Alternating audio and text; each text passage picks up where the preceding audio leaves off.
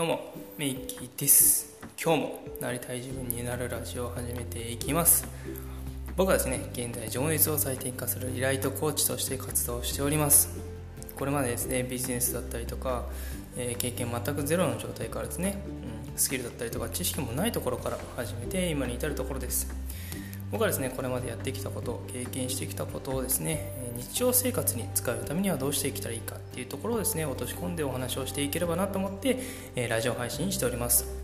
もしですね、皆さんの生活の一つきっかけになるようなもの、少しでも変われるようなものになればいいなと思って配信してますので、ぜひ聞いていただけると嬉しいです。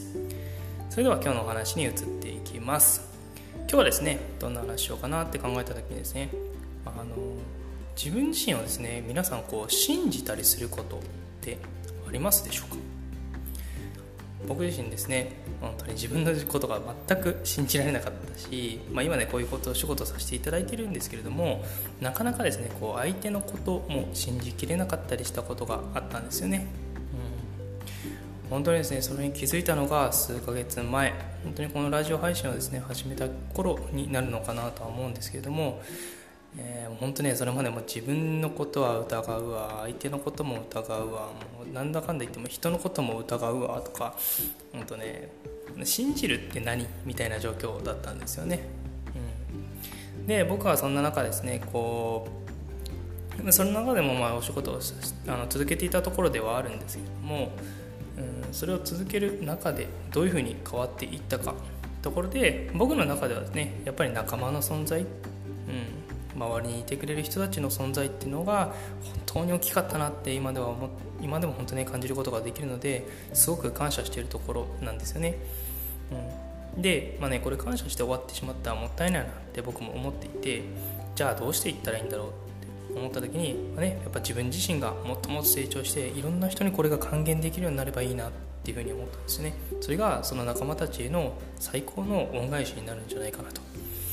そういったところを思いながらですね、今も活動しているところなんですけど、その中で一番ね、でかかったのが自分を信じることができたこと、これに気づかせてもらったって感じにはなるんですけど、今はですね、もう本当に自分のことも信じて、なんかね、ちょっと自意識過剰みたいなのが聞こえるかもしれないんですが、自分のことを信じきる、確信度を持って相手に接する。その結果、相手のことも本当に心から信頼ができるようになるし、信じることができるようになる。信じることができるようになるとどうなるかっていうと、それがそのまま現実になります。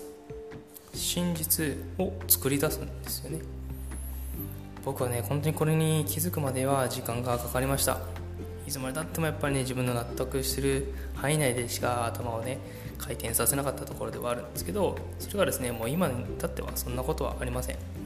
自分自身を信じて、相手を信じきることで、やっぱりそれが現実になる。その現実を自分で作り出す力に変えるっていうところですね。